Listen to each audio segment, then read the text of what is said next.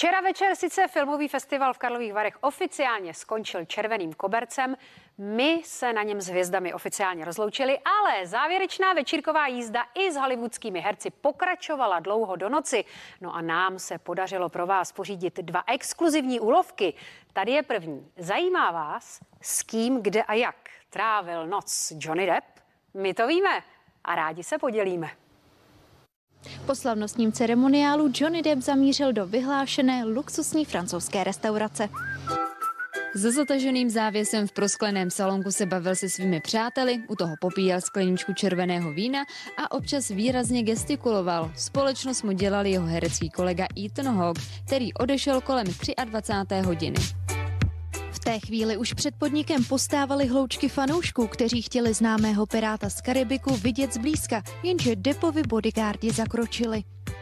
Čekala jsem na něho na podpis, že ho uvidím.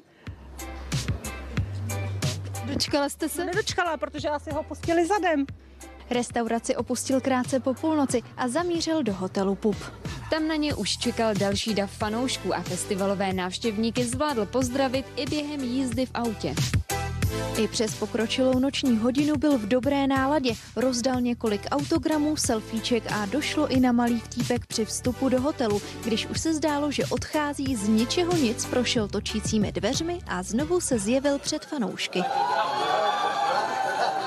Jak se zdá, evidentně si přítomnost českých fanoušků užívá naplno.